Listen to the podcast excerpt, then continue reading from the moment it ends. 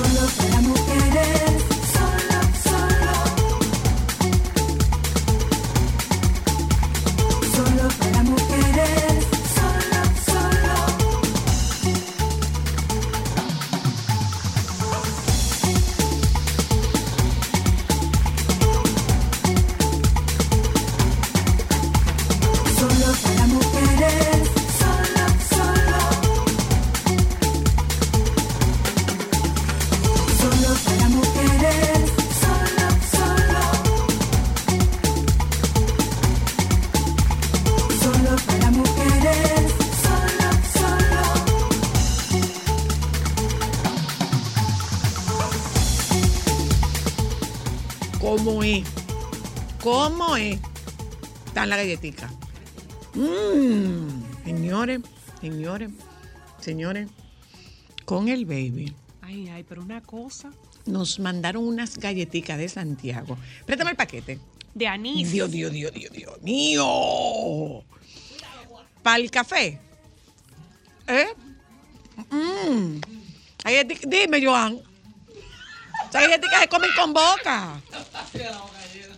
Déjame ver, déjame ver. Diantre, déjame ver.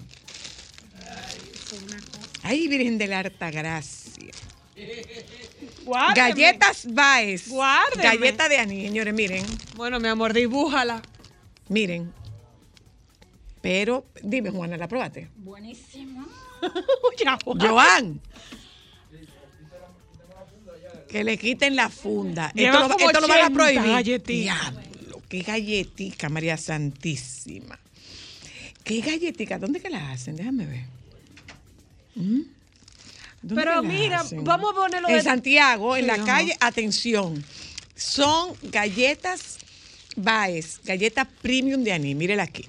Mírela aquí. Atención, pueblo civil. Dale, Joan. Dale, Joan. Mírala ahí, la galleta. Mírala aquí, la galleta. Vamos Galletas. Baez. Aquí dice que son artesanal No nos dimos cuenta. y, señores, señores, señores, señores, esto lo van a prohibir, ¿eh? Ahorita te lo prohíben. Dios mío. En la calle Penetración, calle B número 9, Penetración Cerro Hermoso. Si usted quiere comer una galletita que no se le olvide. Lo que pasa es que no sé si después que usted pruebe la galletita nos lo va a agradecer o nos va a maldecir. Ya santísima, qué galletica, para el café, eh, para, para té con, para un tecito de jengibre, tú mojas esa galletita en un tecito de es jengibre. que, es que Mm, mm. las oyentas tienen que, ole- que oír. Porque, ¿Cómo es que suena cuando tú la masticas? Miren, para que ustedes entiendan, porque para colmo son finitas, o sea que son fit. No, pero es verdad. ¿Tú oíste? Santo Dios. Mire, con un Con el chocolate que hace soy, mi amor, pero Mi si ustedes pero tú- creen que yo me voy a meter en la cocina con este con calor. este calor, no. Mi amor, mientras tanto, con el té frío de Juana, no te queda para más. Mm. Con Bueno. el té frío de Juana, Ay, mira con esto este que, calor que publicaron en esto que publicó alguien que no lo voy a, bueno, no voy a, a leer quién lo publicó, pero es público porque está en la cuenta de, de Twitter. Oye lo que dice. Mi hermano está en la clínica haciéndose un procedimiento. Me dejó su teléfono para que lo cargue mientras tanto. Se lo daré a su esposa para que lo atienda, para darle un chin de color al día. Ay, sí, oye el otro. Ay, sí. Protégelo. Claro, que se lo ve. Oh Dios, saludos público? buenas tardes, bienvenidas. Aquí estamos en Solo para Mujeres. Eh, esta tarde nosotros tenemos un programa en el que estaremos hablando sobre, estaremos hablando con, con el director de la Orquesta Aragón. ¿Qué es esto? Ay, Dios ¿Qué mío, fue? señor, de verdad. Llamen al doctor Nieves, grande. llamen al doctor Nieves y díganle al doctor Nieves que tiene que venir ahora. Doctor Nieves, venga. ¿Qué es lo que está pasando? Doctor? Nieves, venga. Eso sí, que Juana lo deja sin ojo. Esta creación de contenido muy fuerte. Hablaremos de, No con. Rafael Lane, el director de la Orquesta Aragón, que tiene una visita próximamente a nuestro país. Disculpa mi Ignorancia. Sí. La Orquesta Aragón es una orquesta emblemática. Alejandro, búscate un poco de, de- Tú tienes que haber oído música de la Orquesta Aragón en algún no la momento. recuerdo, no, ¿verdad? no la, no la identificas, pero de seguro, de seguro, de seguro que tú has escuchado algo de la Orquesta Aragón. Te vamos a poner eh, algún. Te vamos a poner algo de la música. Eh, es, una, es una orquesta emblemática. eh, cubana y nosotros hemos tenido la oportunidad, bueno, yo recuerdo la música de la Orquesta Aragón de toda la vida. Entonces, esta ¿Pero es de tarde tu época o de la época de mi abuela? es, es más vieja. O sea, es más vieja que lo- que la no, no, época no, de mi no, no, abuela. no, no es de mi época, es anterior a mi época. Es anterior a mi época. Pues yo me acuerdo haber oído la orquesta Aragón. Había un tema que creo que se llama, que decía, toma chocolate, paga lo que debe, toma chocolate, paga lo que debe. Eh, ¿Eso es de ellos? Eso es de la orquesta Aragón. Eso es de la orquesta Aragón. Ah, yo le cantaba eso a Ámbar a cada rato. Cuando tú Entonces- lo ponías de castigo, sobre todo. Ah, eso, mi pobre hermano. Eh, bueno, pues tendremos la oportunidad de conversar un poco. Oye, presente está el bodeguero ¿Qué digna? Y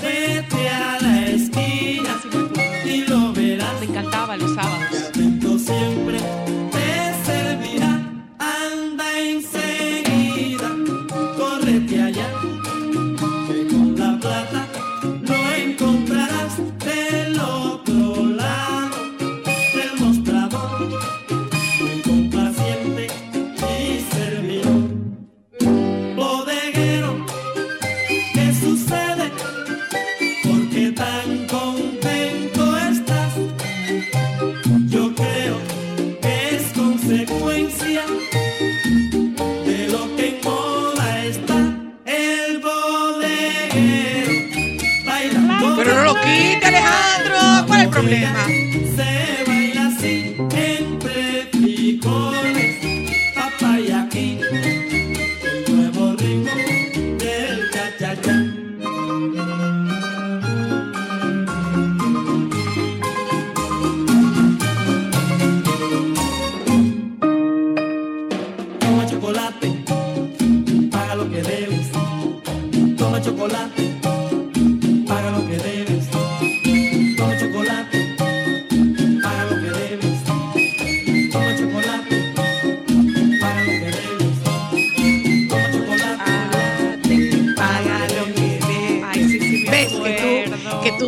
Habías oído la Ay, pero tú una muy culta musicalmente. ¿Tú, tú te diste cuenta? No sé, mi amor, si tú te has dado cuenta que tu madre se encargó de darte una muy buena cultura musical. Ay, sí. Sí, realmente sí. Yo me acuerdo, señores, de que yo las tuve que arrastrar para ver a Marcel Marceau. Y yo no quiero ir. Le dije, yo no te estoy preguntando si tú quieres, yo te estoy diciendo que tienes que ir. Ay, señor, y una Y- vez me llevó a Loma San Basilio y yo me di una dormida. No, pero cuando fuiste a ver, adulta cuando ya fuiste a ver a, a- Joaquín Cortés. cuando no, cuando fuiste a ver a, a- cuando ustedes me acompañaron, cuando las llevé a ver a Marcel Marceau, después ustedes tuvieron la oportunidad de conocer al maestro Marcel Marceau en un campamento de ustedes en Canadá. Sí, sí, sí, y sí. dijeron, diantre, cuánto le agradezco a mi mamá que me haya obligado a verlo. Y lo mismo con el Teatro Negro de Praga, que no, no quiero ir, no quiero ir. Claro que sí, vamos a ver el Teatro Negro de Praga. Y el ballet de, de Rusia, o sea que sí, yo me encargué de que ustedes tuvieran Dos una niñas buena... cultas. Sí, yo me encargué de eso, aunque se me, se Con me, la- aunque en B. momentos se me des- se me No, descarrila, pero bueno, No, pero bueno, no. El problema es con la, la otra. chiquita. La chiquita y no hay forma. la chiquita. Eh, Gracias a Dios que no la ha llegado, chiquita, amor, porque ahí se va la todo. chiquita, la chiquita. Ay, sí. bueno, pero es que yo me oyentas, acuerdo de, de, de escucharlo todos los sábados que siempre nos tocaba almorzar donde la tía Digna y el tío Juan Luis, y eso era parte de su repertorio. Sí. Ay, mi amor. Miren, oyentas. ¿Quién llama? ¿Quién más? A defenderse, claro. Eh, miren, oyentas. eh, yo esta tarde quiero pedirles permiso, quiero pedirles permiso porque para que ustedes se den una idea de que aparentemente, por lo menos a mí, van a tener que soportarme por largo rato. Bueno. Pero por mucho no rato. Oigan cuántos años cumple el patriarca de la tribu Luna. 97. 97 años cumple el tío Manino hoy. Vamos a mandarle una foto a Joan del tío Manino. Eh, cumple 97 años. 97. Nuestro, Está sano el señor. nuestro querido tío Manino. Y yo quiero pedir con el permiso de ustedes este espacio, este momentito para eh, felicitarlo. Eh, de, de tío Manino nosotros hemos aprendido esa pasión por el trabajo, esa dedicación al trabajo, esa dedicación a su familia y hemos aprendido del tío Manino esa rectitud, esa resiedumbre moral, eh, la hemos aprendido de tío Manino sin ninguna duda. Y ese seguimiento y esa, esa cercanía que a pesar de nuestros años y de sus años eh, tenemos con tío Manino, o sea, a mí particularmente, oír el mami, ¿cómo tú estás? que es como un devolverme a mi a mi infancia, porque sigue siendo ese cariño, esa protección, ese cuidado que tenía el tío Manino con nosotros cuando éramos pequeños, cuando éramos pequeños todos. Miren, miren al tío Manino, Joan. Eh, y te digo que ese señor, el que está en el medio, hoy cumple 97. No, y para todo, para todo lo que dice que Entonces, tú te has hecho tan. Eh, ese es el tío Manino que cumple. Mira, el del medio. Él tiene 97. El de al la, la de al lado, eh, la tía 94. Zaida, tiene 94. Él 97 y la tía Zaida 94. Eh, y mi mano pequeño, que es Abraham, 60. O sea que, para que se vayan dando una idea, van a tener que aguantarnos por rato. Por rato. Por rato. Porque de los dos lados.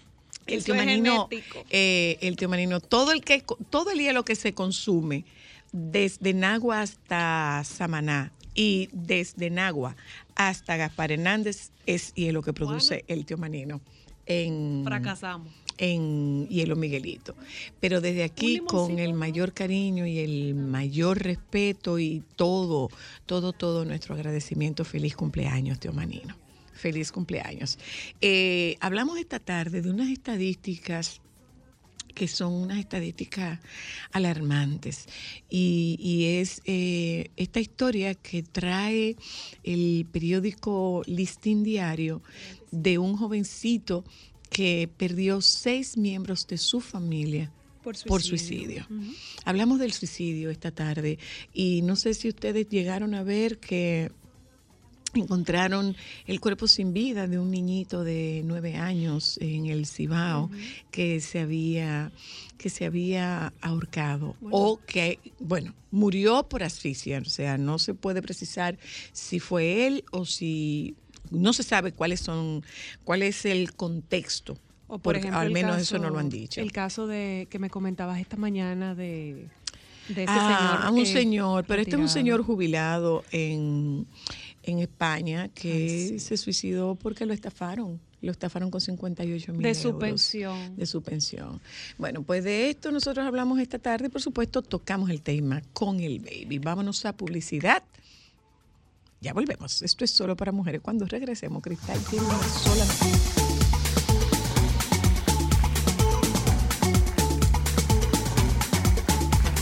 Solo para mujeres, solo, solo. Buenas tardes. Ay, no, ¿Cómo no, no, no, no. No sé si nos hicieron un daño o nos hicieron un bien.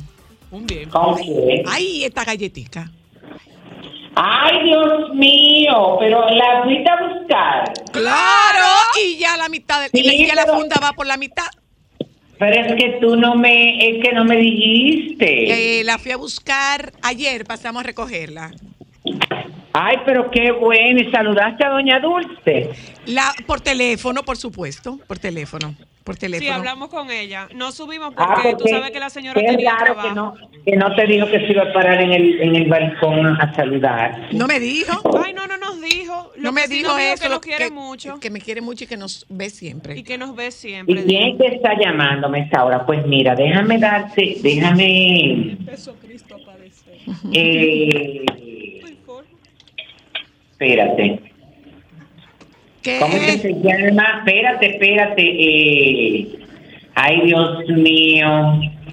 Te chivaste, te chivaste. No. Eh, ay, Dios, pero espérate, no, mi amor. Pero que, ¿qué es lo que, que- que- pero qué es lo que estamos esperando? Ah, pero mira Ah, tú. que- ah, qué bien, mira, el ministro de Medio Ambiente está preocupado por la amor, situación de la duna de Baní. Oye, esas galletas, escuchen, Te escucho. Que esas galletas, tú no, eh, tienes que agradecérselas al señor Eri Tavares. Le dimos Ay, la gracia le a la panadería. gracias a la panadería, de verdad. demasiado buena. Miren no, de la panadería no, que eso no es de él, eso lo compró él para tener un detalle que él es un fiel televidente de este programa. Mío. ¿Cómo Ay, que se llama? ¿Quién fue que nos la mandó? Eri Tavares, yo Ay, creo gracias, que... Gracias, te queremos. Yo Te creo que sí, que la gente de la panadería tiene que ver algo con él, pero él no es el dueño, no que yo sepa. Ay, Pues mire, don Tavares. Muy galletica. felices. Ay, sí. Deliciosas. Bueno, déjame decirte, mi amor, que hoy en el programa de Como en Casa, Ajá. a los normalmente martes, miércoles va una chef que cocina live, que se llama la, la chef Gris, y es muy creativa, con comida saludable. Y entonces ella eh, es muy conocida por una salsa pesto que ella prepara. Entonces, mi amor, hoy ella fue a, eh, a preparar la salsa. Eh, entonces ahí dio las explicaciones. ¿Y con qué tú crees que ella sirvió esa salsa pesto, mi amor? Ella sacó una funda de esa galleta. Ay. Ay, gracias por darnos idea. Y Pero yo te voy a que decir tenemos una un pesto. cosa, baby. Yo te voy a decir una cosa, baby. Es que el, eh, un casabe con un chin de, de, de pesto, eso es el final. Entonces, estas galletitas son tan o más crujientes que el casabe. Dios. Sí, sí, sí, sí. La Es que verdad es están que como en el justo agradecemos punto. mucho. Yo de una sentada les voy a comentar, porque a mí me regalaron una funda. Ustedes fueron las hay con suerte y dichosas que les dieron dos. Pues sí, somos muy Entonces, dichos. Es que somos muy La mía, óyeme, la mía hace unos días, no sé, eh, me levanté como a las tres y media de la mañana con un hambre, pero con un hambre desesperante porque no me acosté. eh, bueno, había, yo creo que eso fue, bueno, eso fue yo creo que el domingo. Y le El domingo que yo estuve en Santo Domingo, yo me fui a comer con mi familia, pero no comí mucho. Pero en la noche como que estaba lleno y no quise como cenar nada. Ya tú sabes, a las tres y media de la mañana, mi amor. Que me Entraste como a la conga. Mi amor, media funda de, de galleta me comí con una con un vaso de jugo de manzana. Ay, María Qué rico. Y un quesito de ojo. Hubiese sido espectacular. no, no, no, no, no, no. Eso no hay que ponerle nada, no, eso no. con boca. Eso no hay que ponerle nada. No, con café. No, no, no, no, no. Fue Sanchís que lo, tra- lo mandó. Sanchís lo trajo. Claro. Nos la mandó el señor Tavares. Y tú le diste a esos dispuestos siempre a comer que hay ahí. ¡Claro! Hay que compartir. Hay que compartir. Son un pero- equipo. Ay, pero por eso que yo no voy ni allá. No. Sí, pero tú no compartiste un sándwich que llevaste. Sí, rico. ¿Quién no compartió? Sí, compartió. ¿Con todo el mundo? Con todo el mundo, mi amor. Aquí la cabina entera qué- comió. Qué dichosa, muy bien. Oye, oye, a Yoba con un dulcito de guayaba. Ay, galletica. membrillo, ay. Oye, a esta, dije membrillo. Ay, sí. No, mi Pero amor, que membrillo ni membrillo. ¿Qué es lo que él se imagina con dulce de guayaba? La, La galletica Yoba que está comiendo. Ay, sí. Oh. Déjeme a Francisco tranquilo, ¿eh? que tú debiste venir Déjeme a Francisco tranquilo. Pero el No, que tenía que no traer debía queso de hoja es Alejandro, que vive en Bonao. ellos- no me aportan absolutamente nada. Así que no me hagan hablar. Alejandro de Bonao es el que no tiene que traerlo. a ella corresponde a Zoila, Cristal y a Ámbar darle, porque ustedes le sirven a ellas tres. Le damos, baby, porque estamos A mí compartiendo ustedes no me sirven para nada porque ustedes pudiesen eh, decir de que no, porque la llamada, la llamada no, háganlo para que Antonio lo, lo, lo tuya, no la hagan para que Antonio lo, lo tuya y que no se oiga bien. Es decir, que ustedes no me están haciendo ningún favor a mí. No, está bien. Búscale pero la mientras boca. tanto, pero mientras Pues tanto, mientras tanto comiendo están comiendo oye. galleta. Mientras tanto, yo están comiendo galletitas. de que le den las gracias también a ese señor porque ellos están comiendo de eso. Gracias, Claro. señor Pero, Tavares. pero, oye, decimos que esas galletitas son un éxito con antes, yo no sé si eso existe todavía. Vendían un dulcito de guayaba que lo envolvían, era como una tabletica chiquita. Claro, y lo envolvían amor, en papel, claro. lo movían en papel encerado. Y Sí, entonces, eso- cuando eso estábamos en el colegio, cuando estábamos en el colegio, capitalinas, Ay, la capitalina, te nosotros cuando estábamos en el colegio lo calentábamos y le esparcíamos por toda la galletita. Uy, qué delicia. Pero Ámbar dice que con membrillo. Sí, pero también un ex de- se pasa. Yo El pienso que sí. se vería muy bien. Pienso que sí. No, mi amor, de eso existe, lo que pasa es que usted de la, de la capital. Trae, pero trae, tú puedes traer. A lugares. No, no, no, no, yo no. A mí no me incluyan dentro de sus pagos, de su, pre- déjame, de sus presupuestos. ¿Y por qué que tú nada más sacas una goma? ¿Qué es lo que tiene eso? Es que de su presupuesto. Sí. Cuéntanos, baby, ¿qué hay de new? Oye, Eh, pero están, cosas. están saliendo unas fotografías de las nuevas candidatas para Miss República Dominicana, Pero que no sé, pero muy lindas. No, están saliendo unas fotografías, no. Ha salido una fotografía. Ay, una. Yo creo que dos, no son dos, una No, sola. mi amor, la única es esta niña que creo que es presentadora de un programa de Telemicro, que ella oficialmente, bueno, me imagino que si ella lo está anunciando es porque ella se inscribió. ¿sí? Claro.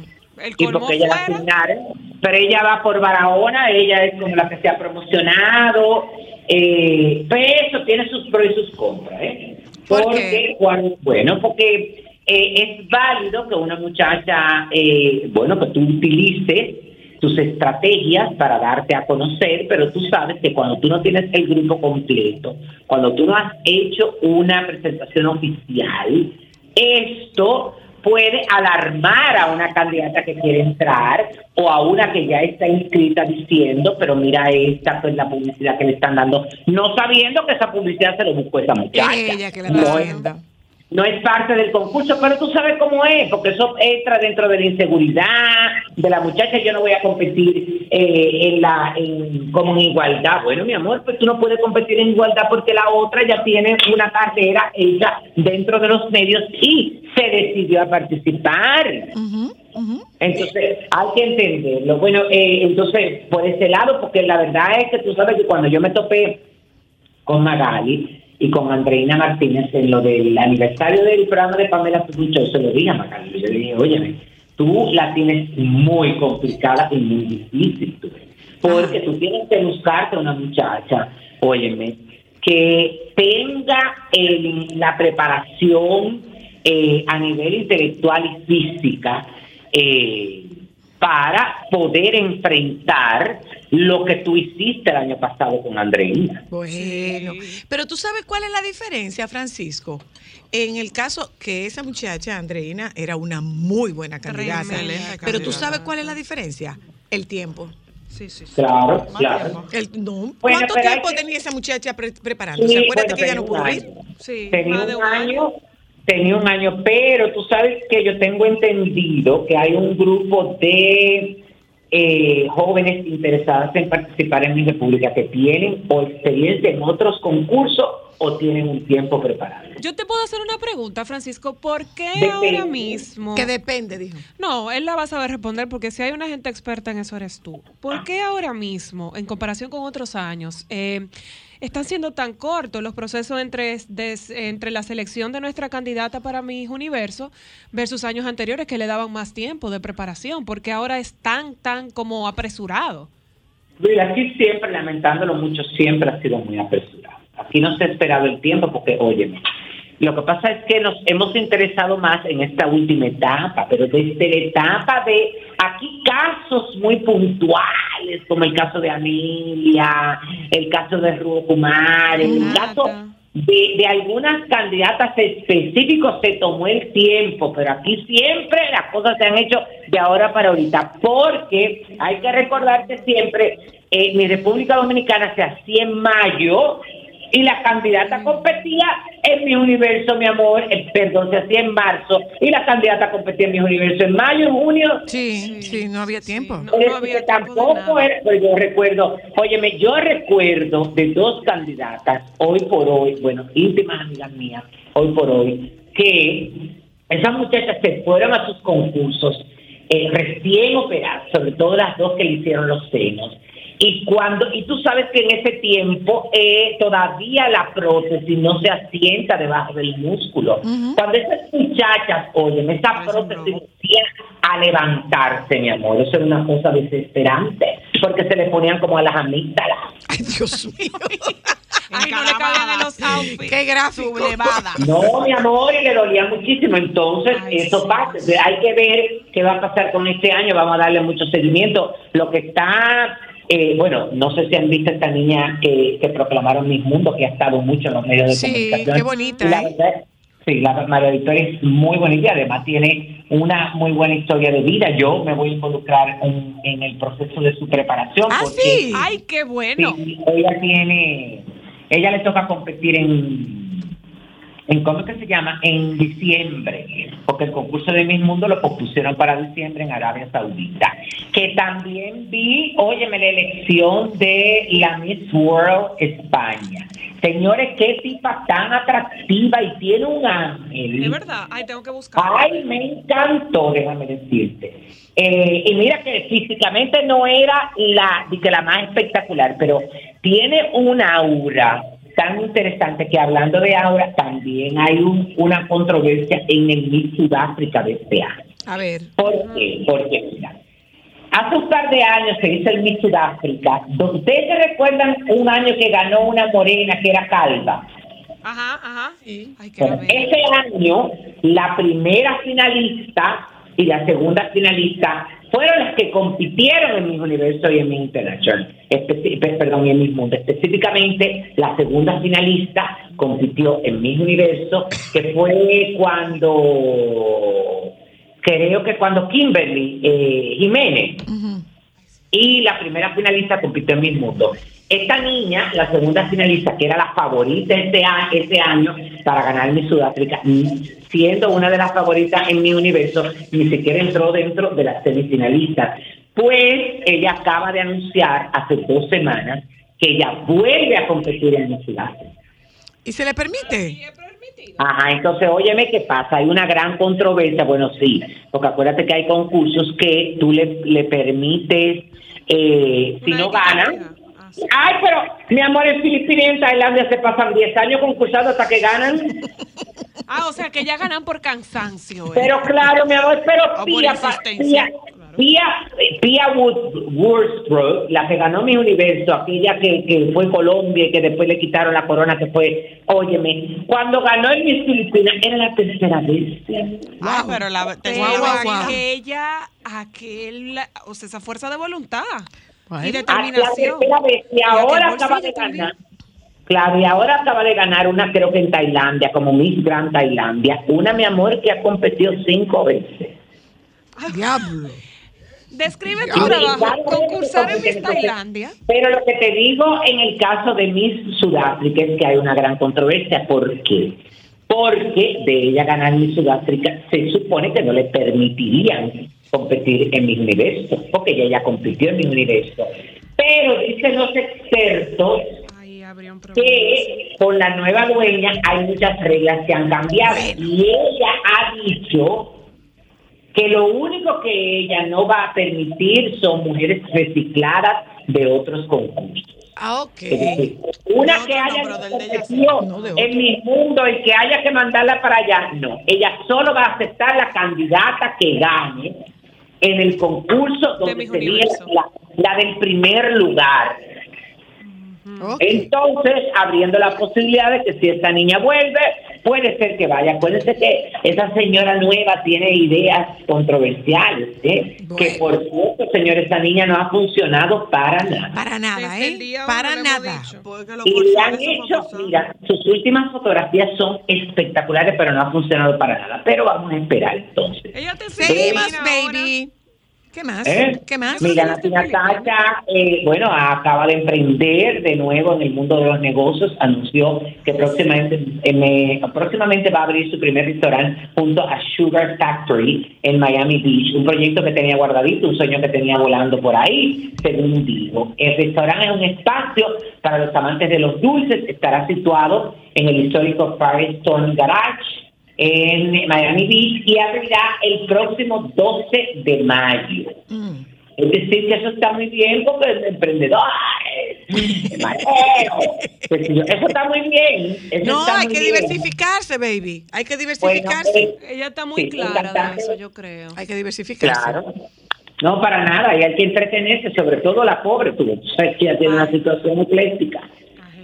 Tiene que esperar. Sí, tiene Claro, entonces el cantante puertorriqueño Arcángel eh, se une una vez más a, bueno, cerveza presidente. Ahora el rapero, el rapero reveló una nueva cerveza edición limitada creada en su honor por la empresa dominicana junto a la compañía en la que busca dar mentoría a jóvenes que recién incursionan en la música, Presidente Estudio. Eso está muy bien porque esto es una estrategia para vender la marca, pero también para que eh, a- ayudar a estos muchachos que están deseosos de que alguien le tienda la mano, porque era lo que yo comentaba esta mañana con una gente muy bonito, pues porque vive algo de, de Hito Bisonó, del, del Ministerio de Industria, Comercio y MIPIMES. Eh, escuchaba de, un dinero que se iba a donar para eh, un grupo de emprendedores. Entonces yo comentaba que muchas veces tenemos en nuestro país muchas, muchas personas con ideas innovadoras y diferentes, muchos emprendedores, pero los emprendedores necesitan apoyo económico. Para que lo sepa. Entonces no motive tanto a que sean emprendedores, mi amor, está bien, motívalo, pero mira, toma un dinerito ahí también para que sea emprendedor. Es verdad. Entonces- Mira, estos chicos que ganaron, los Armstrong, que eran de. Esos muchachos son formados en el, en el Politécnico Loyola de San Cristóbal y compitieron Ajá. por compitieron por Intec, ganaron la competencia de NASA y ellos tuvieron. Apolo. Apolo. Y ellos. Apolo 27, creo. Sí, pero Y acuérdate ellos que tuvieron. en NASA se llaman con el nombre de la universidad, no con el nombre del equipo. O sea que la señora Luna está en lo correcto. El caso es que ellos eh, fueron más de 50 mil dólares y lo tuvieron que poner ellos. 50 mil dólares solo el carro. Lo, lo otro no incluía pasaje ni hospedaje, nada. Claro, entonces estoy de acuerdo contigo, baby. Ay, sí. Seguimos, baby. Entonces, déjame decir lo que es esto, no es ahora. Pero tú Esto viste. es mañana. Ay, yo tengo muchas actividades que tengo que comenzar, eh, que se están haciendo aquí, porque aquí, óyeme, todos se pusieron de acuerdo, mi amor, para hacer eventos. Eh, que, te que les iba a comentar que en el eh, Arcángel anunció una segunda función de su concierto en el Estadio Quisqueya, porque las boletas para el 10 de junio ya están agotadas y la venta para esta nueva fecha, el 11 de junio, va a comenzar este viernes a través de tuboleta.com.de a venderse. Entonces, por otro lado, hay aquí anunciaron oficialmente que la, la Feria Expo Turismo 2023 del 2 al 4 de junio, que este es un evento que organizan Ramón Paulino y Yomari Gómez, que es una feria de turismo que llega a la edición número 26 Wow. y que se va a realizar, sí, eh, eh, esto tiene unos méritos extraordinarios, se va a realizar en el Centro de Convenciones del Odelpa Gran Almirante de Santiago y que tiene pues, eh, el, el, ¿cómo que se llama esto? Eh, la, el patrocinio del Ministerio de Cultura y cuenta con el apoyo de muchísima gente. Es Santo Dios y ese Dios que tiene a Mara la Negra, señor. ¿Y qué es lo que pasa? Oye, oye, dice que eh, Diana Ganelis de los Santos, que, conocida como Mara la Negra, manifestó temor por la integridad física de sus hijas tras ser expuestas en un comentario de televisión y sus conductores alertar en tres ocasiones que las menores deben de ser secuestradas. Ay, Dios. La explicó que al comentar la celebración temática del cumpleaños de las menores, los conductores del programa Los Dueños del Circo utilizaron palabras y conceptos que atentan contra la seguridad física y mental de las menores. En el comentario, una de las conductoras planteó denunciar ante autoridades norteamericanas quitar a las niñas de la protección de su madre por supuesto maltrato en un hecho irresponsable con un lenguaje des- destemplado, grosero y respetuoso de un tema tan serio y sensible en el sistema de justicia de esa nación.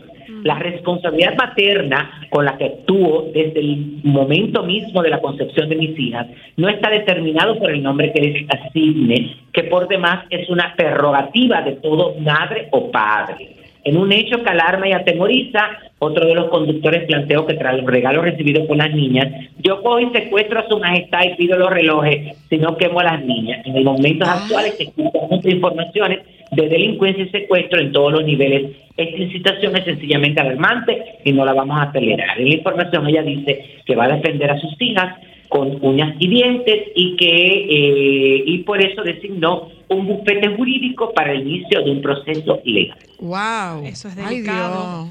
O sea, es No, muy es delicado. delicadísimo. Eso es delicadísimo porque hasta, hasta cuando tú te vas a referir, mira, ahí hay una situación, eh, porque tú sabes que ahora la gente quiere hacerse viral como sea, y hay un, bueno, una situación de alguien que hizo de que un experimento social Sí. para hacer un impacto que eso puede tener, es decir, hay que tener mucho cuidado. Bueno. eh, bueno, es una manera también de tú alarmar, de tú mostrar, de tú desinformar, que es algo que eh, tenemos que tener muchísimo cuidado en esta época.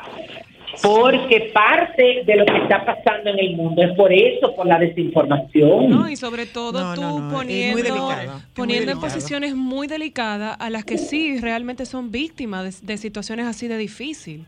Claro. Eso es algo, eso es algo que hay que pensarse dos veces, la verdad. Claro, claro. Entonces, miren, antes que se me olviden de unas actividades. Baby, mañana- espérate, antes de que digas de las actividades. Amber Heard se fue para para para Para- para España. para, para Madrid, Para porque Madrid. ella estaba en Marbella, se Sí, fue no, para ya. Madrid, ya, Que allá no la definitivamente. conocen y para hace estar vida en, Marbe- en, en Madrid. Pero ella vuelve para la película de Aquaman. Bueno, voy a ver, vive Pero, en ¿Qué Madrid. ella haciendo? alejada de todo el mundo Porque la de Hollywood. Bueno, pero óyeme, déjame decirte que estaban dando un ejemplo que así hay muchas figuras que deben de, de servir, que de- tienen que seguirle los pasos a ella. Cuando una gente se ha expuesto tanto, ha cometido tantos errores, ha metido tanto la pata, lo ideal es apartarte de redes sociales, apartarte del medio donde tú estás, óyeme, El para buen dominicano, recogerse. Recogerse. Claro, entonces que aquí las figuras no quieren entender eso. Y entonces, claro. Esa es la primera estrategia que le dice todo equipo de imagen de comunicación a una celebridad. Cállese y recójase. Bueno, bueno, bueno. Esa es la verdad. Baby, otra cosa. Dice la mala- las malas lenguas que este fin de semana que estuvo la Fórmula 1 en la ciudad de Miami, eh, cierta persona estaba por allá grabando para su próxima película, dígase Tom Cruise. Tom Cruise estaba grabando en vivo para no sé qué película es y quedó impresionado por ¿Con la Shakira? cálida belleza tropical de Shakira. Shaki. le, le dijo a alguien, necesito conocer a esa mujer, necesito salir con ella. Eso es lo que se está rumorando. Mientras ella Cenó Bueno, con, Luis yo Hamilton. creo que yo creo que si ella es inteligente. Para eh, allá no como lo mira. conoció y lo celebró, así mismo lo soltó, ¿eh? Para allá no mira si es inteligente. Claro, porque ese es un grave problema también. Acuérdense que es entre la cienciología, el amor propio, el que el amor propio de, de forma desenfrenada y de forma egoísta, porque acuérdense que para él nada más es él, él y él. ¿eh? Ya lo sabe. Según- según una Entonces ella tiene que tener, claro, ella tiene que tener cuidado con quién se involucra, no solamente por ella también, estos niños de ella están en unas edades. Primero, esos muchachos son como más despiertos de la bolita del mundo. Porque parecen hembras en ese sentido. Tú sabes que casi siempre el varón, eh, en esa edad específicamente, no es tan vivo, como que las hembras son más eh, curiosas y están más pendientes. Estos, oye, sobre todo ese grande, eso está pendiente de cualquier cartón. Eso es verdad. Ya lo sabe que y sí. en el caso de Tom Cruise, estuve leyendo la semana pasada que él nunca ha tenido relación con Suri, su hija. Con la hija que tiene con la actriz Katie Holmes. Porque Ahora, la pregunta la del millón es- no se lo permite. La pregunta del millón. No lo beneficia, no la beneficiará a esa niña no tener Yo contacto con ese mejor, papá. sí. Mejor. Pero claro, yo creo que sí. Yo estoy de acuerdo 100%. Que le dé gracias a Dios que no tiene contacto con él. Que le dé gracias a Dios que no Ay, tiene sí, contacto con él. Porque papá no es que está muy normal de su cabeza, ¿no? No. Realmente. Ya lo saben. Seguimos, baby. ¿Cuáles son tus Mira, actividades? hoy hay, bueno, hay varias cosas, desde las 9 de la mañana hasta las, perdón, desde las 11 de la mañana hasta las 9 de la noche. Hoy, bueno, con, como anfitriona Ana Tomín, estará en una exposición de joyas de ah, Agus Cataneo, esto en Calcalí, que es un, café muy conocido que hay aquí en Villa Olga, en Santiago. Mañana, eh, con Benjamín Morales, periodista ganador del Premio Nacional de Literatura Puertorriqueña, categoría periodismo en el 2018, exdirector asociado del periódico puertorriqueño Nuevo Día y actual sub- eh, subdirector del Diario Libre. Mañana las eh, di- 11 y 30 de la mañana en el Salón Magua del Hotel Paudel- eh, del Hotel Odelpa Gran Almirante, la Asociación Cibao de Ahorros y Préstamos tiene este encuentro, y tiene esta conferencia con este personaje. Eh, y nada, Ya, acabamos. no, tengo como muchas cosas, pero esto más adelante. Pero Ajá. ven acá, nosotros no hemos hablado del tema más importante, por lo menos en mi presencia. ¿Cuál de ellos? Coronación, mi amor. Ah, bueno, tú no, No, pero linda, Tú no viniste. parece que tú te detuviste en el tiempo, porque aquí hablamos hasta de un, de un ser, de, hasta de, un espíritu que poco, que ella apareció. estaba muy Ella estaba enferma. Hay un, hay un virus estomacal Ay, que, yo- que se instaló en mi Ah, casa. bueno, pero Mira, aquí Francisco, hablamos yo no me paraba de la cama. La, Yo la no- parapsicóloga, la parapsicóloga y pichoniza Soy la Luna habló sobre la aparición en la abadía de Westminster. No, señor, un- no, señor. Yo me referí a una noticia que se publicó en varios diarios, que a propósito, Pensé- perdóneme, perdóneme, señor, escúcheme, por favor. Apareció No, no, no. un tipo, apareció un tipo que predijo con exactitud la fecha de la muerte de la reina Isabel y acaba de predecir la fecha de la muerte del rey Carlos III. Pero yo- ¿Cuándo? En el Pero yo te 2026. dije, o- yo te Te voy a buscar la noticia, te la voy a buscar la noticia. Dime, dime. Yo te comenté a ti que en primer impacto, yo no sé la fecha que dijo este señor, pero yo te dije a ti que en primer impacto una señora dijo, óyeme, una, una que entrevistaron, que ese señor solamente va a reinar cinco años, tres meses y que sé yo cuántos días. Ah, pues este, este, busca la noticia para que ustedes vean. Este habló con precisión de la fecha de la muerte de la reina eh, Isabel II. Y murió el día que él decía y acaba de decir que Pero yo no morirá. estoy hablando de eso. Yo estoy hablando usted se puso aquí a estar diciendo. No, yo no me usted- puse a estar diciendo, yo leí una Usted, noticia. Además, usted dio una descripción. Búsquenme el programa y póngalo ahí como ustedes ponen aquí cosas de relajo cuando Soy uno la- habla. soy la Pongan ahí como mandó y dijo. Pero es que es una noticia y salió la noticia y salió la pasó la imagen. conclusión que sí que será Pasó verdad, la parca, que pasó la parca, que, era, verdad, pasó la parca, Lady Di o la reina Isabel, pero de que pasó Oye, la parca, pasó. oye, le están escuchando porque eh, el peje muere, muere por su lengua. Por la boca, eh. Bye, boca, baby. Bye.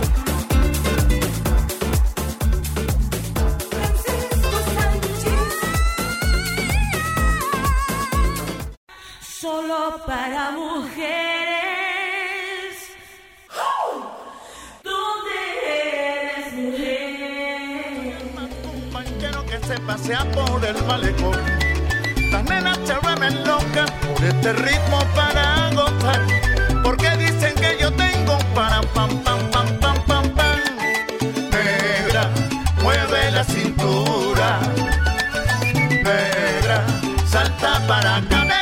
Sentir mi negrita santa. Esta sabrosura. Mira que no puedo más negra, mueve la cintura. Negra, salta para acá, déjame sentir mi negrita santa, esta sabrosura. Mira que no puedo más.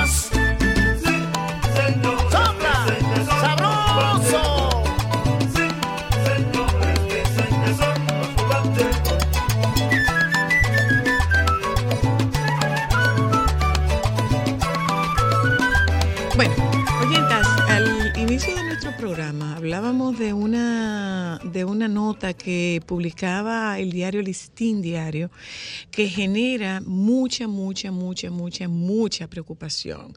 Eh, en esta edición tocaban el tema de un, un chico cuya familia, seis miembros de su familia, habían fallecido porque, porque se habían suicidado.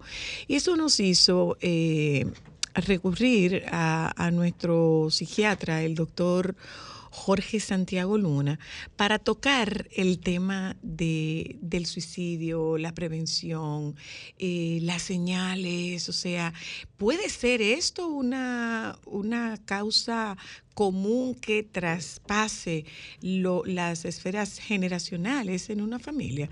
De esto hablamos con el doctor eh, Jorge Santiago. Buenas tardes, Doc, ¿cómo estás? Hola, hola, buenas tardes. Bien, ¿y ustedes cómo están? Todo muy bien, gracias a Dios. Bienvenido desde México. ¿Cómo está la temperatura por Villahermosa, doctor? Dime. Uy, no, yo dejé de ver cuando decía 38. Y aquí no quejamos, ¿eh? Déjate de ver cuando decía 38. Otro día estuvo 45. ¡Wow! Ujú. ¡Wow! Eso ¡Wow, se llama wow, vivir en un wow! fogón.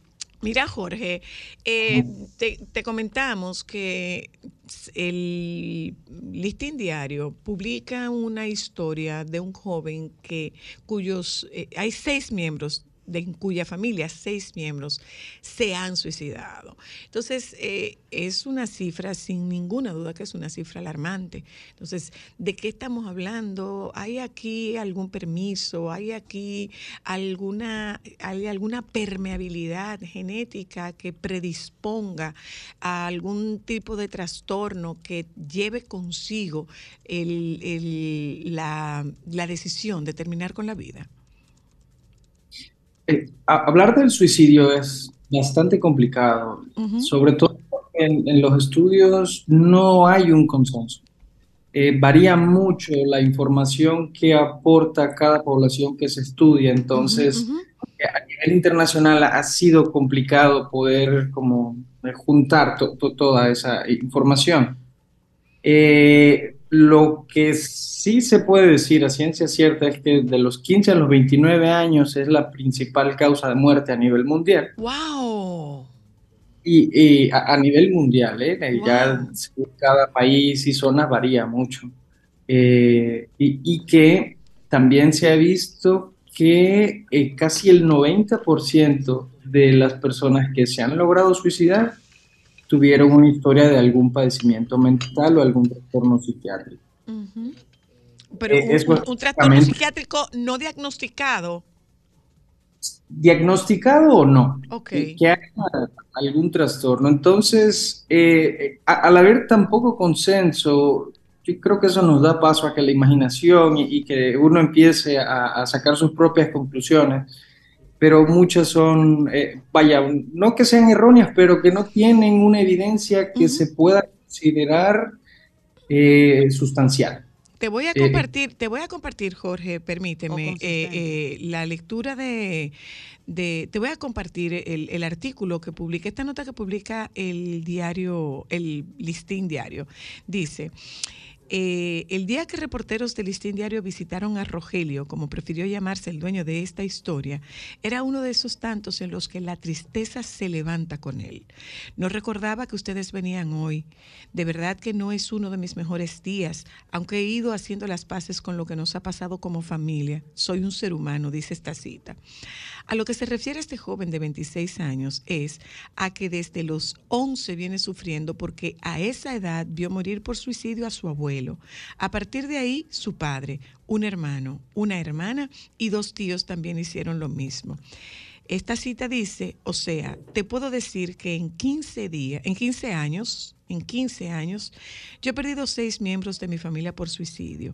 Eso no es fácil porque te deja muerto en vida. Son cosas difíciles de aceptar. No hay forma de recuperarse completamente, pero la ayuda psicológica que hemos buscado, mi mamá, el hermano que me queda y yo, nos ha guiado a saber que quitarse la vida no es la solución. Contar esta historia tan triste lo acongoja, pero no deja que los sentimientos echen a perder la conversación. Termina esta nota antes de ir al link de, del artículo completo. Ok. Eh, esto, esto pudiera hacer pensar que sí hay una relación directa entre los suicidios de sus familiares, pero eso es algo muy importante, que no hay causas directas del suicidio. Hay Perdona. factores de riesgo Perdona, que perdona. pueden convivir. ¿No hay, ¿No hay causa directa? No hay una causa directa demostrable de suicidio, sino factores de riesgo que pueden convivir en alguien. Eh, Ok. Justo porque en muchos estudios se han planteado esa incógnita, si hay alguna causa genética o, o- o familiar, vaya, hereditaria. Eh, lo que se ha visto es que como tal es entendible que yo sufra lo mismo que, o que pudiera yo sufrir lo mismo que sufran las personas que están a mi alrededor. Ok. No que haya como tal eh, una herencia directa que, que nos lleve al suicidio, pero sí nos puede hablar de las situaciones familiares y sociales que rodean o- o que envuelven a esos familiares que de ahí entonces pudiera haber eh, una incidencia tan alta de suicidio en esa familia En esa familia. Pero específicamente, Sabemos si hubo Eh, algún trastorno psiquiátrico entre ellos o qué Ujú. situaciones tienen que vivir que hayan llevado a- al suicidio. y- y yo tengo una pregunta sobre eso. Si, si en ese caso no hay estudios que indiquen que hay una predisposición genética, pero en términos de depresión, sí hay una predisposición genética. O sea, esa familia pudiera tener alguna condición o predisposición para sufrir de depresión casi todos sus miembros. Eso pudiera darse. Ok. Eh, nos quedamos más o menos en, en- en un área gris también, porque.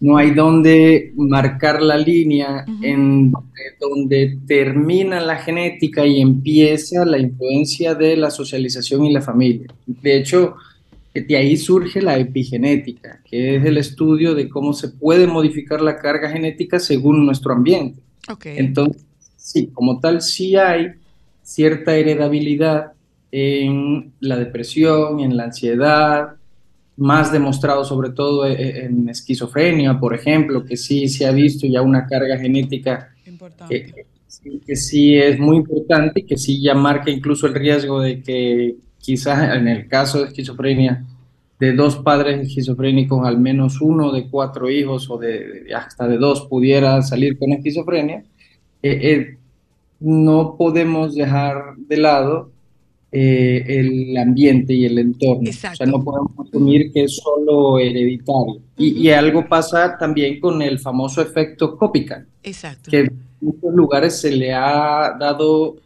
una importancia exagerada. Y, y la verdad es que la evidencia no llega a un consenso, no llega a una validez sobre eh, si el que, bueno, el efecto copycat es que Por si favor, lo ven en las explícale a nuestra audiencia qué es el efecto Hoppica.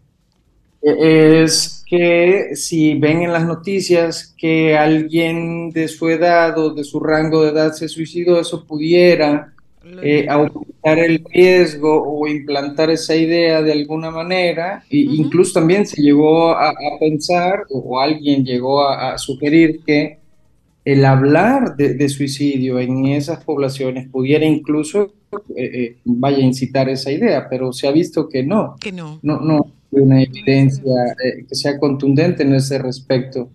Y, y Mi- vuelvo a, mira, a mira una cosa, Jorge. eh, eh, te, te interrumpo, tengo que ir a publicidad, pero, pero quiero que toquemos el tema de una cosa es hablar del suicidio y otra cosa es no hablar del suicidio. ¿Qué tan riesgoso es este, este elemento, este no hablar de Bruno cuando Bruno está entre nosotros? Vamos a publicidad, ya volvemos.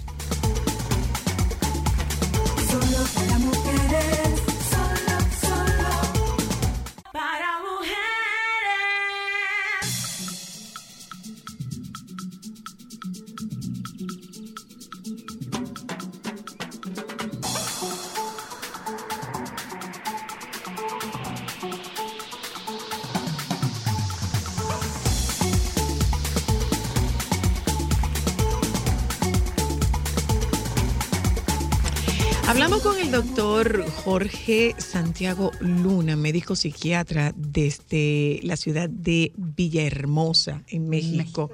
Y le preguntaba al doctor Santiago, nosotros estamos tocando el tema del suicidio a propósito de esta historia que trae el diario Listín Diario de un joven de 26 años. Si usted nos contacta con nosotros, se trata de un joven de 26 años que en 15 años ha perdido a seis miembros de su familia, incluido su abuelo, su padre eh, y unos tíos.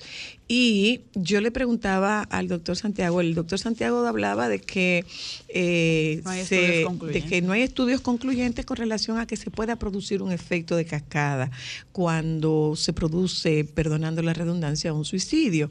Le preguntaba al doctor Santiago, eh, si bien es cierto que eh, hay que tener cuidado sobre cómo hablar del suicidio, no menos cierto es que hay que tener mucho cuidado sobre cómo callar el suicidio o sobre el suicidio. ¿Cierto, Jorge?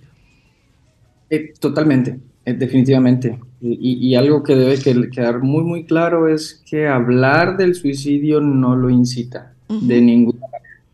Y, y- y, eh, yo creo que para poder da- dar una imagen un poco más clara, déjenme que les diga los factores de riesgo que sí se han evidenciado y que sí eh, son coincidentes en varios estudios en distintos lugares sobre todo en, en adolescentes. O sea, se ha visto que el aislamiento, la dificultad para comunicarse y sobre todo comunicar los sentimientos, el que haya habido alguna experiencia difícil, traumática, como la violencia durante la, la niñez, la pérdida de algún eh, familiar, se ha relacionado también el consumo de drogas, no porque las sustancias sean un eh, causante directo, sino porque siempre hay detrás como una intención de automedicación.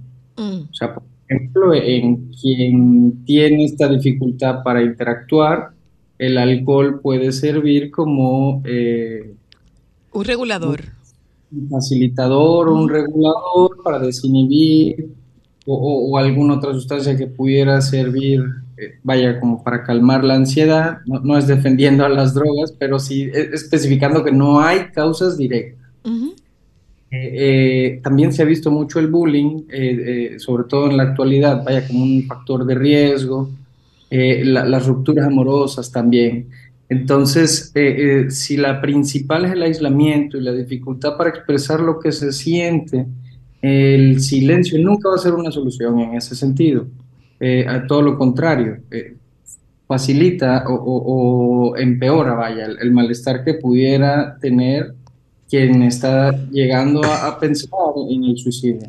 Pero yo me refiero, Jorge, a estos, eh, por por ejemplo, este, en este caso, el caso de que trae el listín diario, eh, son seis miembros de una familia, lo mismo del núcleo familiar como de la familia de origen, pero ese tema no se toca, ese tema no se habla, es un tema vedado.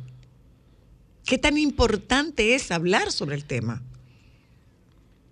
E- Es fundamental, e- es totalmente fundamental. Y, y, bueno, sería muy atrevido sacar una conclusión de, de, de- de una narración, de- digamos, tan escueta o tan breve de, de lo que ocurrió eh, eh, en esa familia.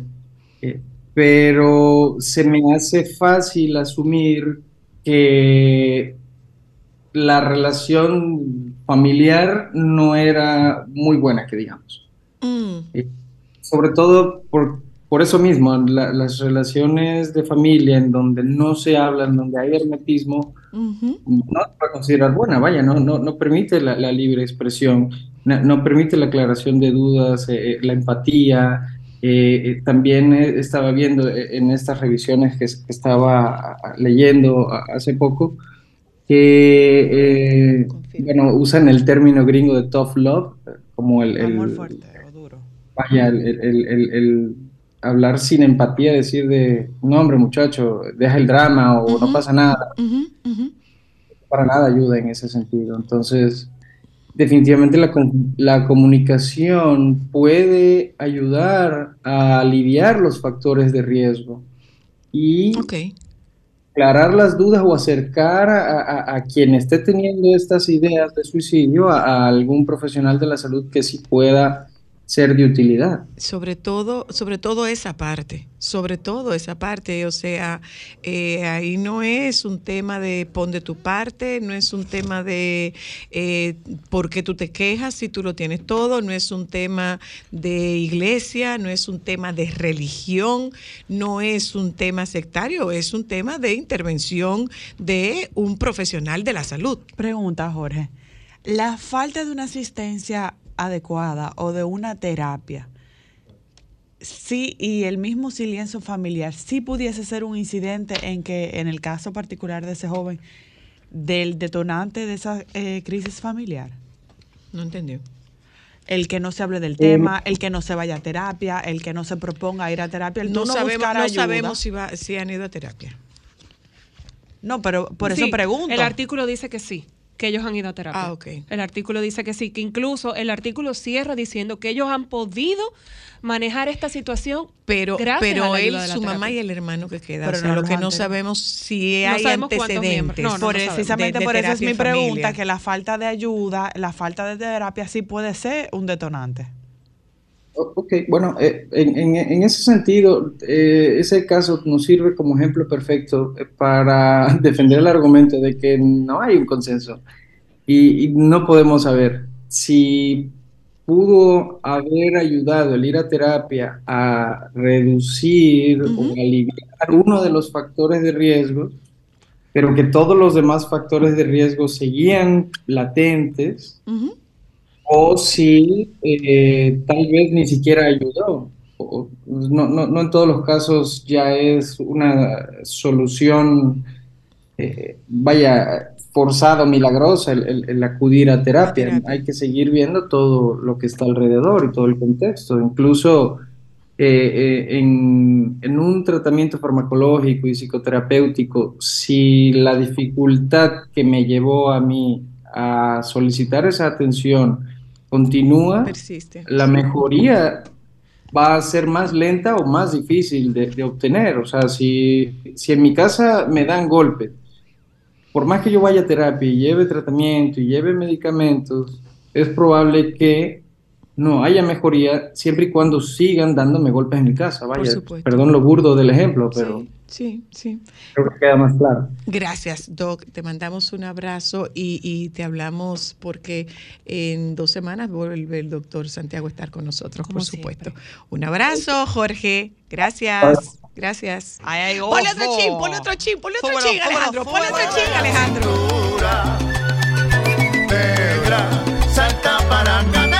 déjame sentir mi negrita santa, esta sabrosura.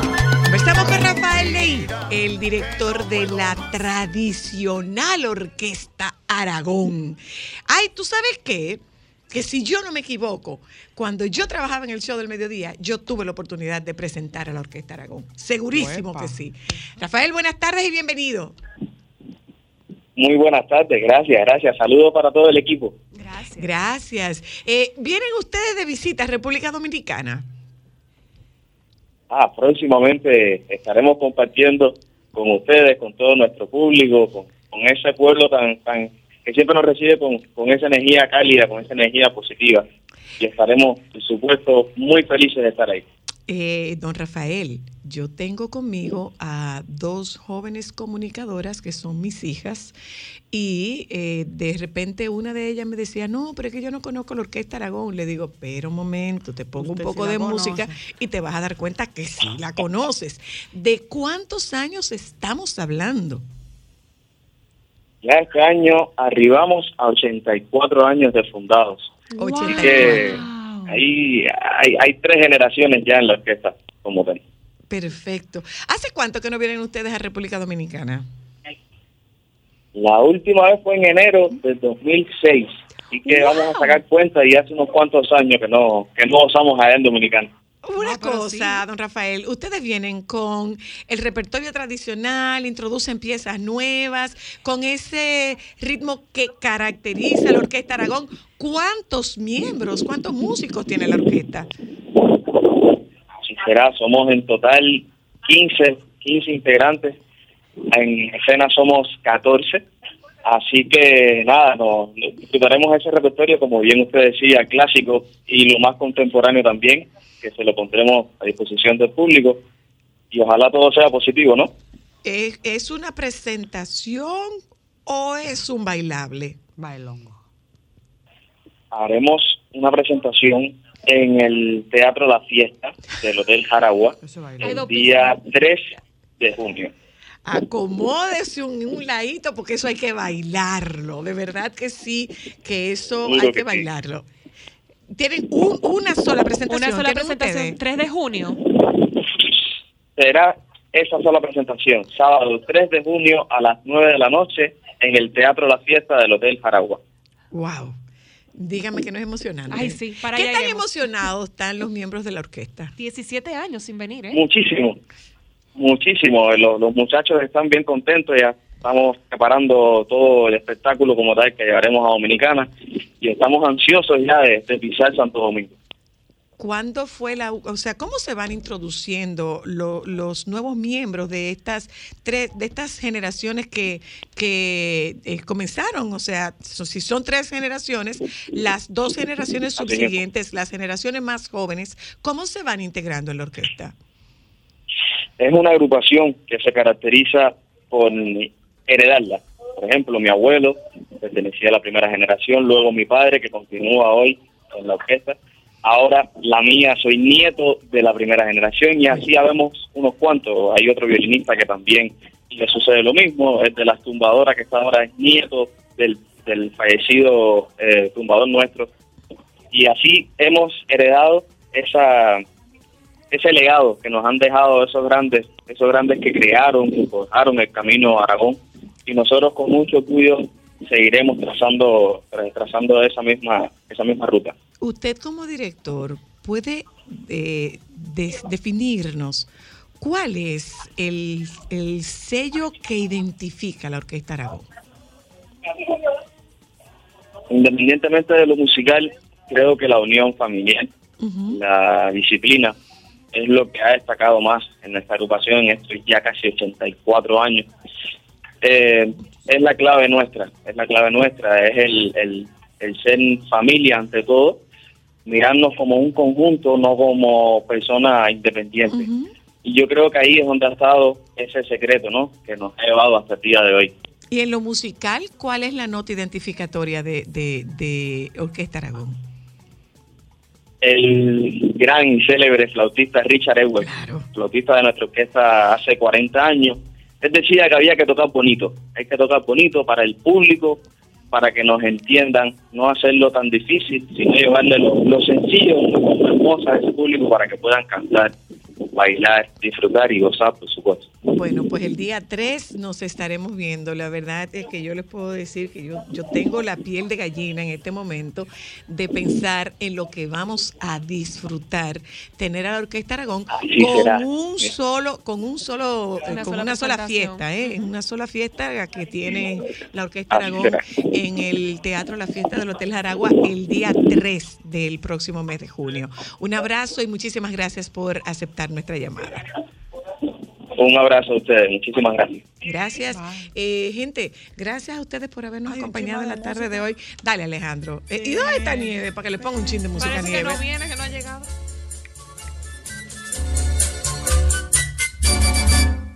Los marcianos llegaron ya y llegaron bailando ricacha, ricacha, ricacha, ricacha. Así llaman en Marte al cha cha cha. Nos juntamos con ustedes mañana, si Dios quiere. Quédense con los compañeros del Sol a la tarde. Todos bajaron bailando uno gozando, rascando un guiro televisor. Los marcianos llegaron ya y llegaron bailando ricacha, ricacha, ricacha, ricacha. Así llaman en Marte al cha-cha-cha.